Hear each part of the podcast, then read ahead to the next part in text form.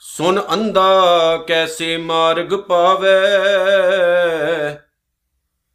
ਕਰ ਗਹਿ ਲਿਹੂ ਓੜ ਨਿਭਾਵੇ। ਕਹਾਂ 부ਝਾਰਤ ਬੂਝੈ ਡੂਰਾ? ਨਿਸ ਕਹੀਐ ਤਉ ਸਮਝੈ ਪੂਰਾ। ਕਹਾਂ ਬਿਸਨ ਪਦ ਗਾਵੇ ਗੂੰਗ।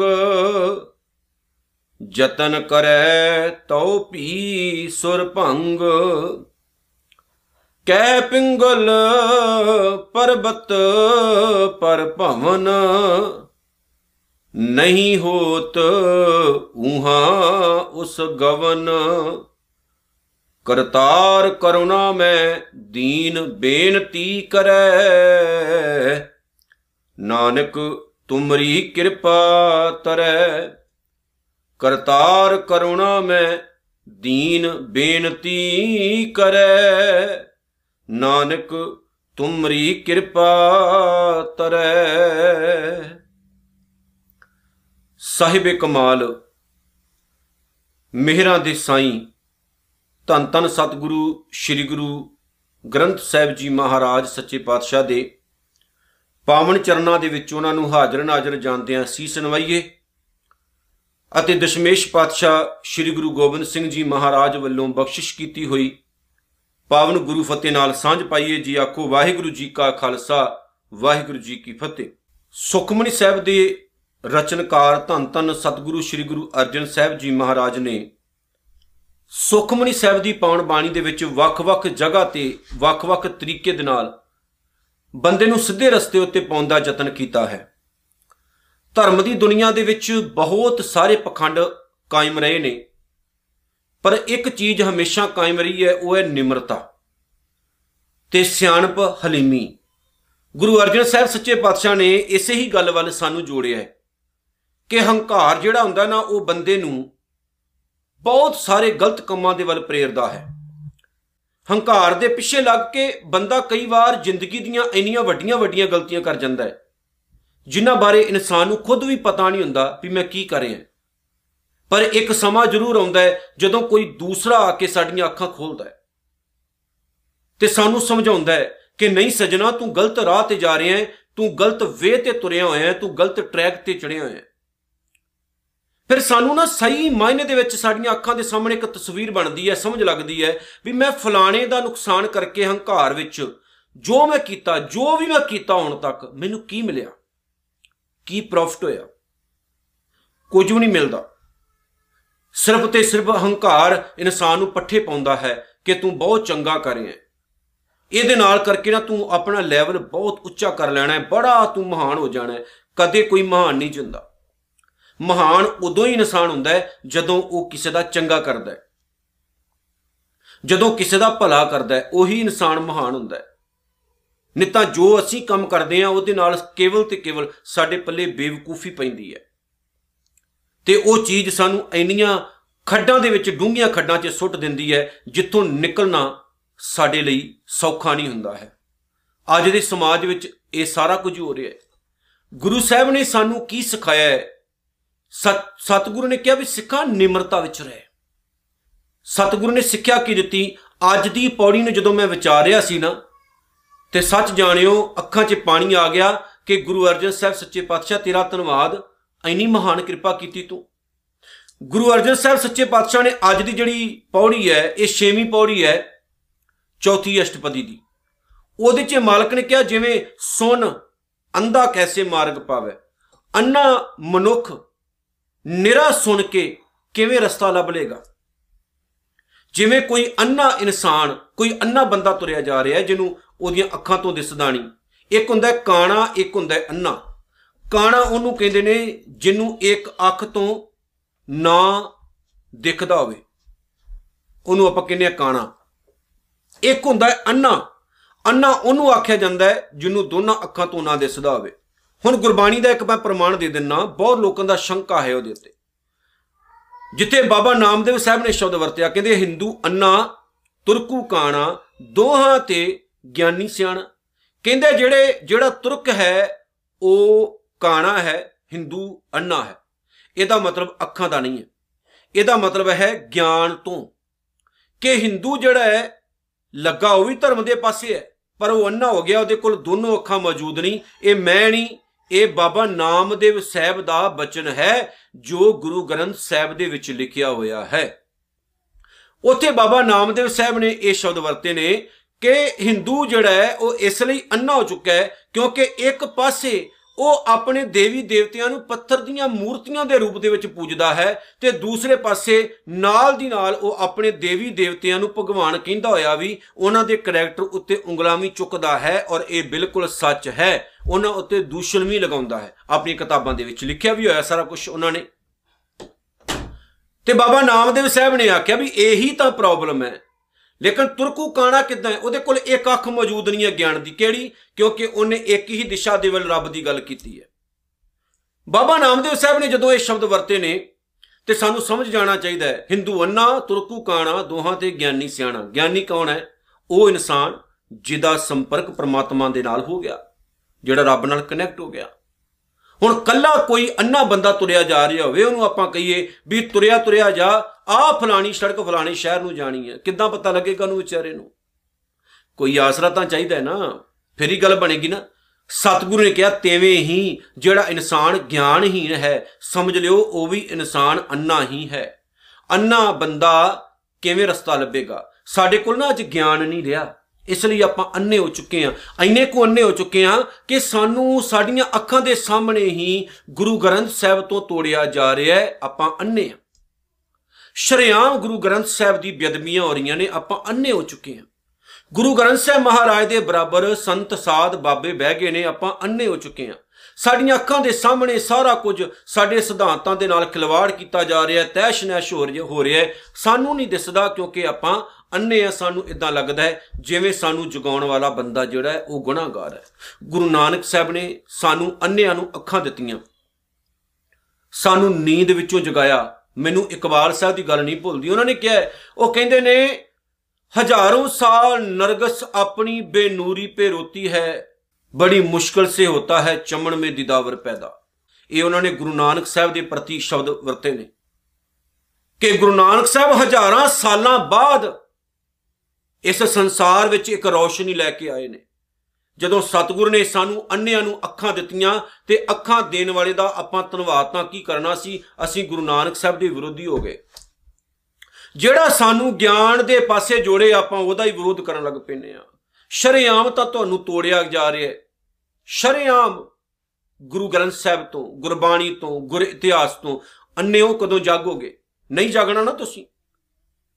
ਉਦੋਂ ਜਾਗੋਗੇ ਜਦੋਂ ਸਭ ਕੁਝ ਹੀ ਖਤਮ ਹੋ ਗਿਆ। ਗੁਰੂ ਨਾਨਕ ਸਾਹਿਬ ਸੱਚੇ ਪਾਤਸ਼ਾਹ ਦਾ ਧੰਨਵਾਦ ਕਰੋ, ਜਿਨ੍ਹਾਂ ਨੇ ਗਿਆਨ ਦੀਆਂ ਅੱਖਾਂ ਦੇ ਦੁਆਰਾ ਸਾਨੂੰ ਜਗਾਇਆ। ਸਿਖਾ, ਜਾਗ ਜਾ, ਸਮਾਂ ਸਹੀ ਨਹੀਂ ਹੈ ਤੇਰੇ ਲਈ। ਆਪਣੇ ਬੱਚਿਆਂ ਨੂੰ ਸਾਂਭ ਲੈ। ਤੇਰੇ ਸਾਹਮਣੇ ਗੁਰੂ ਗ੍ਰੰਥ ਸਾਹਿਬ ਤੋਂ ਤੋੜਿਆ ਜਾ ਰਿਹਾ, ਤੈਨੂੰ ਉੱਠ, ਜਾਗ ਤੇ ਸੋਚ ਸਮਝ। ਕੌਣ ਨੇ ਤੋੜਨ ਵਾਲੇ? ਤੇਰੇ ਜਿਹੜੇ ਤੇ ਗੁਰੂ ਨਾਨਕ ਸਾਹਿਬ ਦੇ ਘਰ ਦੇ ਸ਼ਰੀਕ ਨੇ ਕੇਵਲ ਗੁਰੂ ਨਾਨਕ ਸਾਹਿਬ ਹੈ, ਜਿਨ੍ਹਾਂ ਨੇ ਸਾਨੂੰ ਅੰਨਿਆਂ ਨੂੰ ਅੱਖਾਂ ਦੇ ਕੇ ਸੁਜਾ ਕੇ ਬਣਾਇਆ। ਗੁਰੂ ਅਰਜਨ ਸਾਹਿਬ ਕਹਿੰਦੇ, ਜਿਵੇਂ ਕੋਈ ਅੰਨਾ ਕੱਲਾ ਸੁਣ ਕੇ ਰਸਤੇ ਉੱਤੇ ਨਹੀਂ ਪਹੁੰਚ ਸਕਦਾ, ਕਰ ਗਿਆ ਲਿਹੋ ਓੜ ਨਿਭਾਵੇ, ਉਹਨੂੰ ਕਿਸੇ ਦੇ ਸਹਾਰੇ ਦੀ ਲੋੜ ਹੁੰਦੀ ਹੈ। ਐਂਡ ਇਸੇ ਤਰ੍ਹਾਂ ਅਸੀਂ ਵੀ ਅੰਨੇ ਹੋ ਚੁੱਕੇ ਆ ਅਸੀਂ ਅਰਦਾਸ ਕਰਨੀ ਹੈ हे ਪ੍ਰਮਾਤਮਾ, ਸਾਨੂੰ ਗੁਰੂ ਨਾਨਕ ਸਾਹਿਬ ਦੇ ਦੁਆਰਾ ਆਪਣਾ ਹੱਥ ਫੜਾ, ਤਾਂ ਕਿ ਅਸੀਂ ਅਖੀਰ ਤੱਕ ਆਪਣਾ ਪਿਆਰ ਨਿਭਾ ਸਕੀਏ, ਆਪਣੀ ਮੰਜ਼ਿਲ ਤੇ ਪਹੁੰਚ ਸਕੀਏ। ਕਿਉਂਕਿ ਅਸੀਂ ਜਿਹੜੇ ਆ, ਉਹ ਮਾਇਆ ਦੀ ਭੁੱਖ ਦੇ ਵਿੱਚ ਬਹੁਤ ਜ਼ਿਆਦਾ ਗਲਤਾਨ ਹੋ ਚੁੱਕੇ ਆ। ਹਮ ਅੰਧਲੇ ਗਿਆਨਹੀਨ ਅਗਿਆਨੀ, ਕਿਉ ਚਾਲੇ ਮਾਰਗ ਪੰਥਾ? ਹਮ ਅੰਧਲੇ ਕੋ ਗੁਰ ਅੰਚਲ ਦੀਜੈ, ਜਨ ਨਾਨਕ ਚਲੇ ਮਲੰਥਾ। ਤੇਰੇ ਨਾਲ ਮਿਲ ਕੇ ਚੱਲਣਾ ਚਾਹੁੰਦੇ ਆ, ਪਰ ਸਾਨੂੰ ਅੰਨਿਆਂ ਨੂੰ ਗੁਰ ਅੰਚਲ ਦੀਜੈ ਆਪਣਾ ਪੱਲਾ ਪਕੜਾ। ਜੇ ਪੱਲਾ ਪਕੜਾਏਗਾ ਮੇਰੇ ਮਾਲਕਾ, ਤਾਂ ਹੀ ਅਸੀਂ ਸਹੀ ਰਸਤੇ ਤੇ ਤੁਰਾਂਗੇ। ਅੰਨਾ ਉਹੀ ਬੰਦਾ ਹੈ ਜਿਸ ਬੰਦੇ ਕੋਲ ਗਿਆਨ ਨਹੀਂ ਹੈ। ਗੁਰੂ ਅੰਗਦ ਸਾਹਿਬ ਨੇ ਆਖਿਆ ਨਾ ਅੰਦੇ ਇਹ ਨਾ ਆਖੀਆਂ ਅੰਨਾ ਕੌਣ ਇਨਸਾਨ ਹੁੰਦਾ ਹੈ? ਜਿਨ ਮੁਖ ਲੋਇਨ ਨਾ ਹੈ ਜਿਨ੍ਹਾਂ ਬੰਦਿਆਂ ਦੇ ਅੱਖਾਂ ਮੌਜੂਦ ਨਹੀਂ ਭਾਵ ਜਿਨ੍ਹਾਂ ਜਿਨ੍ਹਾਂ ਦੀਆਂ ਅੱਖਾਂ 'ਚ ਰੌਸ਼ਨੀ ਨਹੀਂ, ਉਹਨੂੰ ਅੰਨੇ ਨਾ ਆਖੋ। ਅੰਦੇ ਸਹੀ ਨਾਨਕਾ, ਜੇ ਖਸਮੋ ਕੁੱਤੇ ਜਾਏ, ਅੰਨੇ ਉਹ ਲੋਕ ਹੁੰਦੇ ਨੇ ਜਿਹੜੇ ਮਾਲਕ ਤੋਂ ਟੁੱਟ ਜਾਂਦੇ ਨੇ, ਰੱਬ ਤੋਂ ਦੂਰ ਹੋ ਜਾਂਦੇ ਨੇ, ਗਲਤ ਵੇ ਤੇ ਤੁਰ ਪੈਂਦੇ ਨੇ, ਗਲਤ ਰਸਤੇ ਉੱਤੇ, ਗਲਤ ਮਾਰਗ ਤੇ ਤੁਰ ਪੈਂਦੇ ਨੇ। ਕਹਾਂ ਬੁਝਾਰਤ ਬੁਝੈ ਡੋਰਾ ਹੁਣ ਇੱਥੇ ਗੱਲ ਬੋਲੇ ਦੀ ਹੈ, ਡੋਰਾ ਭਾ ਬੋਲਾ। ਕੋਈ ਬੋਲਾ ਜਿਹੜਾ ਹੈ, ਉਹਨੂੰ ਤੁਸੀਂ ਸੈਨਤ ਮਾਰ ਕੇ, ਬੁਝਾਰਤ ਪਾ ਕੇ ਕੋਈ ਗੱਲ ਦੱਸੋਗੇ? ਕੀ ਕੀ ਉਹ ਸਮਝੇਗਾ? ਕਿਉਂਕਿ ਬੋਲਾ ਕੇਵਲ ਦੇਖ ਸਕਦਾ ਹੈ, ਸੁਣ ਨਹੀਂ ਸਕਦਾ। ਤੇ ਕਈ ਐਦਾਂ ਦੇ ਨੇ, ਜਿਨ੍ਹਾਂ ਨੂੰ ਭਾਵੇਂ ਲੱਖ ਮਸ਼ੀਨਾਂ ਲਾ ਲਓ, ਜਿਨ੍ਹਾਂ ਦੇ ਅੰਦਰ ਸੁਣਨ ਸ਼ਕਤੀ ਖਤਮ ਹੋ ਗਈ, ਮਸ਼ੀਨਾਂ ਕੀ ਕਰਨਗੀਆਂ? ਹੁਣ ਗੁਰੂ ਅਰਜਨ ਸਾਹਿਬ ਨੇ ਆਖਿਆ ਕਿ ਜਿਵੇਂ ਬੋਲਾ ਇਨਸਾਨ ਜਿਹੜਾ ਹੁੰਦਾ ਕਾਂ ਬੁਝਾਰਤ ਉਹਨੂੰ ਨਿਰੀ ਸੈਨਤ ਕਰਕੇ ਇਸ਼ਾਰੇ ਦੇ ਨਾਲ ਕੀ ਸਮਝਾਓਗੇ ਦੱਸੋ? ਕਿਉਂਕਿ ਸੁਣ ਸ਼ਕਤੀ ਵੀ ਤਾਂ ਚਾਹੀਦੀ ਹੈ, ਨਿਸ ਕਹੀਐ, ਤਾਂ ਸਮਝੇ ਭੋਰਾ ਐਸਾ ਨਾ ਹੋਵੇ ਉਹਨੂੰ ਕਹੋਗੇ ਆ ਦਿਨ ਹੈ ਤੇ ਉਹ ਰਾਤ ਨੂੰ ਦਿਨ ਤੇ ਦਿਨ ਨੂੰ ਰਾਤ ਸਮਝ ਲਵੇ, ਭਾਵ ਕਿ ਚੰਗੇ ਨੂੰ ਮਾੜਾ ਤੇ ਮਾੜੇ ਨੂੰ ਚੰਗਾ ਸਮਝ ਲਵੇ। ਗੁਰੂ ਅਰਜਨ ਸਾਹਿਬ ਕਹਿੰਦੇ ਨੇ, ਨਿਸ ਕਹੀਐ ਜੇ ਉਹਨੂੰ ਕਿਸੇ ਇਸ਼ਾਰੇ ਨਾਲ, ਸੈਨਤ ਨਾਲ ਆਖੀਏ ਕਿ ਇਹ ਰਾਤ ਹੈ, ਤਾਂ ਉਹ ਸਮਝ ਲੈਂਦਾ ਹੈ ਕਿ ਇਹ ਦਿਨ ਹੈ। ਭਾਵ ਕੀ ਹੈ? ਗੁਰੂ ਅਰਜਨ ਸਾਹਿਬ ਕਹਿੰਦੇ ਨੇ ਕਿ ਜਿਵੇਂ ਬੋਲਾ ਇਨਸਾਨ ਨਿਰੀ ਸੈਨਤ ਨਾਲ ਸਹੀ ਚੀਜ਼ ਨਹੀਂ ਸਮਝ ਸਕਦਾ, ਸਹੀ ਡਾਇਰੈਕਸ਼ਨ ਉੱਤੇ ਨਹੀਂ ਤੁਰ ਸਕਦਾ, ਉਹਨੂੰ ਚੰਗੀ ਤਰ੍ਹਾਂ ਸਮਝਾਇਆ ਨਹੀਂ ਜਾ ਸਕਦਾ, ਸਤਿਗੁਰੂ ਕਹਿੰਦੇ ਐਸੇ ਤਰ੍ਹਾਂ ਅਸੀਂ ਵੀ ਬੋਲੇ ਹੋ ਚੁੱਕੇ ਹਾਂ, ਕੰਨਾਂ ਕੰਨਾਂ ਦੇ ਹੁੰਦਿਆਂ ਆਪਾਂ ਬੋਲੇ ਹੋ ਚੁੱਕੇ ਹਾਂ। ਕੰਨਾਂ ਦੇ ਹੁੰਦਿਆਂ ਵੀ ਆਪਾਂ ਬੋਲੇ ਹਾਂ ਸਾਨੂੰ ਸੁਣ ਨਹੀਂ ਰਿਹਾ, ਸਹੀ ਤਰ੍ਹਾਂ ਜੋ ਕੁਝ ਹੋ ਰਿਹਾ, ਸਾਨੂੰ ਸੁਣ ਨਹੀਂ ਰਿਹਾ। ਕਿਉਂਕਿ ਬੋਲੇ ਹੋ ਗਏ ਆਪਾਂ। ਅਸੀਂ ਆਪਣੇ ਗੁਰੂ ਦੀ ਆਵਾਜ਼ ਨਹੀਂ ਸੁਣ ਰਹੇ। ਕਿਉਂ ਸਤਿਗੁਰੂ ਨੂੰ ਕਹਿਣਾ ਪਿਆ? ਆਵੋ ਸਿੱਖ ਸਤਿਗੁਰੂ ਕੇ ਪਿਆਰਿਓ, ਗਾਵੋ ਸੱਚੀ ਬਾਣੀ। ਬਾਣੀ ਤਾਂ ਗਾਵੋ ਗੁਰੂ ਕੇਰੀ, ਬਾਣੀਆਂ ਸਰਬਾਣੀ ਅਸੀਂ ਤਾਂ ਬੋਲੇ ਆ ਕਿਉਂਕਿ ਸਾਨੂੰ ਕੰਨਾਂ ਨਾਲ ਸੁਣਦਾ ਹੀ ਨਹੀਂ। ਸਾਡੇ ਕੰਨ ਬੋਲੇ ਹੋ ਚੁੱਕੇ ਨੇ। ਗੁਰਬਾਣੀ ਕੰਨਾਂ ਵਿੱਚ ਪਵੇ ਨਾ, ਸਾਨੂੰ ਜ਼ਹਿਰ ਲੱਗਦਾ ਹੈ।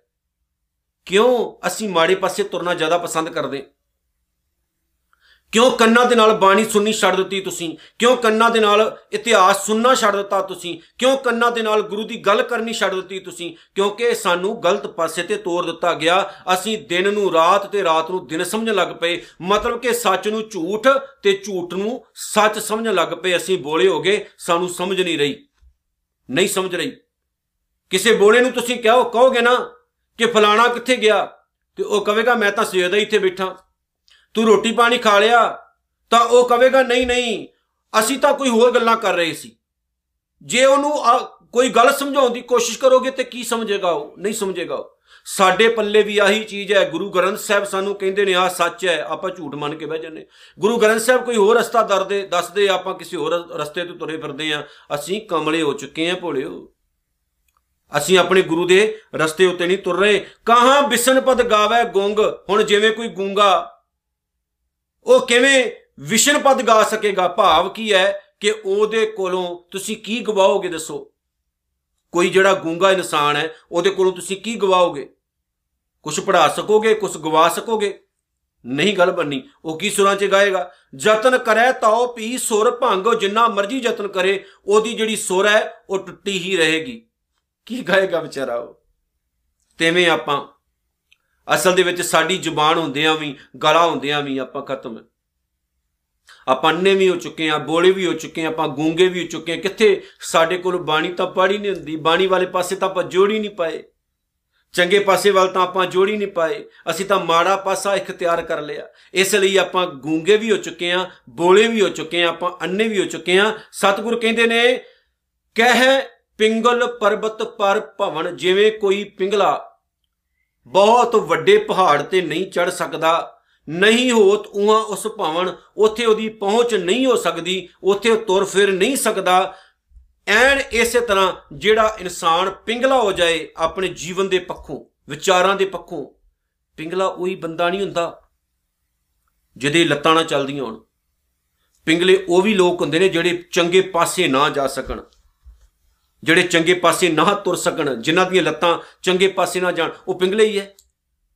ਕਿੰਨੇ ਕ ਆਪਾਂ ਗੁਰਦੁਆਰਾ ਸਾਹਿਬ ਦੇ ਵਿੱਚ ਜਾ ਕੇ ਗੁਰੂ ਦੀ ਗੱਲ ਸੁਣਨ ਨੂੰ ਤਿਆਰ ਹੁੰਨੇ ਆ? ਪਿੰਗਲੇ ਹੀ ਹੋ ਚੁੱਕੇ ਮਾੜੇ ਪਾਸੇ ਜਾ ਰਹੇ ਆਪਾਂ।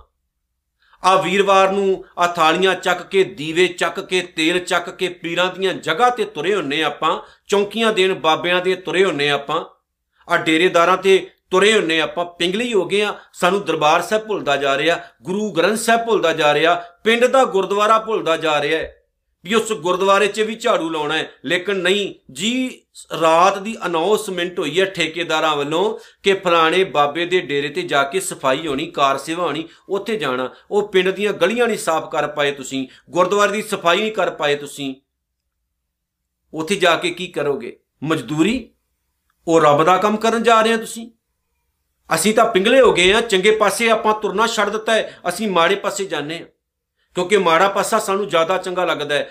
ਆਪਾਂ ਪਿੰਗਲੇ ਹੋ ਚੁੱਕੇ ਆ ਲੱਤਾਂ ਹੁੰਦਿਆਂ ਵੀ ਪਿੰਗਲੇ ਹੋ ਗਏ ਆ ਚੰਗੇ ਪਾਸੇ ਨਹੀਂ ਤੁਰ ਰਹੇ, ਸਚਾਈ ਵਾਲੇ ਪਾਸੇ ਤੋਂ ਆਪਾਂ ਕਮਜ਼ੋਰ ਹੁੰਦੇ ਜਾ ਰਹੇ ਆ ਇਹ ਸਾਰੀਆਂ ਗੱਲਾਂ ਸਾਡੇ ਉੱਤੇ ਟੁਕਦੀਆਂ ਨੇ। ਗੁਰੂ ਅਰਜਨ ਸਾਹਿਬ ਕਹਿੰਦੇ, ਕਰਤਾਰ ਕਰੁਣਾ ਮੈਂ हे ਕਰਤਾਰ, ਵਾਹਿਗੁਰੂ हे ਦਇਆ ਦੇ ਸਾਗਰ ਮੇਰੇ ਮਾਲਕ, ਦੀਨ ਬੇਨਤੀ ਕਰੈ। ਮੈਂ ਨਿਮਾਣਾ ਤੇਰਾ ਦਾਸ, ਤੇਰੇ ਪਾਵਨ ਚਰਨਾਂ 'ਚ ਬੇਨਤੀ ਕਰਦਾ ਹਾਂ।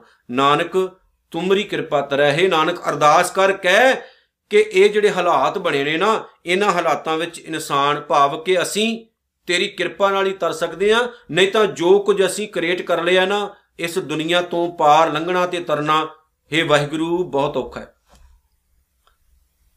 ਬਹੁਤ ਔਖਾ ਹੋ ਚੁੱਕਾ। ਜਿਵੇਂ ਚਰਪਟਨਾਥ ਜੋਗੀ ਨੂੰ ਗੁਰੂ ਨਾਨਕ ਸਾਹਿਬ ਨੇ ਕਿਹਾ ਸੀ ਨਾ, ਇਸੇ ਦੁਨੀਆ ਵਿੱਚ ਰਹਿ ਕੇ ਤੁਸੀਂ ਸਚਾਈ, ਚੰਗਿਆਈ ਤੇ ਭਲਾਈ ਵਾਲੇ ਪਾਸੇ ਤੁਰ ਸਕਦੇ ਹੋ, ਰੱਬ ਨੂੰ ਇਸੇ ਹੀ ਸੰਸਾਰ ਵਿੱਚ ਵੇਖ ਸਕਦੇ ਹੋ, ਤੁਹਾਨੂੰ ਕਿਸੇ ਪਹਾੜਾਂ ਤੇ ਚੜਨ ਦੀ ਲੋੜ ਨਹੀਂ ਹੈ। ਔਰ ਮੈਂ ਤੁਹਾਨੂੰ ਇੱਕ ਬੇਨਤੀ ਕਰ ਦਿੰਨਾ, ਤੁਹਾਨੂੰ ਆਪਣੇ ਘਰ ਵਿੱਚ ਰਹਿ ਕੇ, ਗੁਰੂ ਘਰ ਵਿੱਚ ਜਾ ਕੇ ਸਭ ਕੁਝ ਮਿਲ ਜਾਏਗਾ। ਕਿਤੇ ਤੁਹਾਨੂੰ ਜਾਣ ਦੀ ਲੋੜ ਨਹੀਂ ਹੈ ਭਲਿਓ। ਕਿਤੇ ਤੁਹਾਨੂੰ ਸੁਣ ਸਮਾਧੀਆਂ ਲਗਾਉਣ ਦੀ ਲੋੜ ਨਹੀਂ, ਕਿਸੇ ਦਾ ਨਾਮ ਦਿਨ ਲੈਣ ਦੀ ਲੋੜ ਨਹੀਂ। ਕਿਸੇ ਬਾਬੇ ਦੇ ਕੋਲ ਜਾ ਕੇ ਚੌਂਕੀਆਂ ਭਰਨ ਦੀ ਲੋੜ ਨਹੀਂ, ਕਿਤੇ ਨਗਾਏ ਵਾਲੇ ਤੇ ਦੀਵੇ ਜਗਾਉਣ ਦੀ ਲੋੜ ਨਹੀਂ, ਕਿਤੇ ਨਾ ਜਾਓ। ਜੇ ਰੁਕਣਾ ਹੈ, ਇੱਕ ਜਗ੍ਹਾ ਤੇ ਸਟੇ ਕਰ ਲਓ, ਰੁਕ ਜਾਓ। ਗੁਰੂ ਨਾਨਕ ਦੇ ਘਰ ਵਿੱਚ ਬਹੁਤ ਕੁਝ ਹੈ, ਤੁਹਾਡੀ ਝੋਲੀ ਭਰੀ ਹੋਈ ਹੈ। ਉਹਨੂੰ ਖਾਲੀ ਕਰੋ ਪਹਿਲਾਂ। ਫਿਰ ਇਹ ਖਾਲੀ ਝੋਲੀ ਲੈ ਕੇ ਜਾਓ, ਮੇਰਾ ਮਾਲਕ ਸਾਰੀਆਂ ਰਹਿਮਤਾਂ ਕਰਦਾ ਸੋ ਆਓ, ਗੁਰੂ ਅਰਜਨ ਸਾਹਿਬ ਦਾ ਕਰੀਏ ਧੰਨਵਾਦ ਕਿ ਸੱਚੇ ਪਾਤਸ਼ਾਹ ਕਿਰਪਾ ਕਰੀ ਇਸੇ ਤਰ੍ਹਾਂ ਆਪਣੀ ਪਾਵਨ ਬਾਣੀ ਨਾਲ ਜੋੜੀ, ਤਾਂ ਕਿ ਅਸੀਂ ਚੰਗੇ ਪਾਸੇ ਜੁੜ ਕੇ, ਚੰਗੇ ਪਾਸੇ ਚੱਲ ਕੇ ਤੇਰੇ ਦਰ ਦੀ ਸੇਵਾ ਕਮਾ ਸਕੀਏ ਤੇ ਆਪਣਾ ਜੀਵਨ ਸਫਲ ਕਰ ਸਕੀਏ। ਵਾਹਿਗੁਰੂ ਜੀ ਕਾ ਖਾਲਸਾ, ਵਾਹਿਗੁਰੂ ਜੀ ਕੀ ਫਤਿਹ।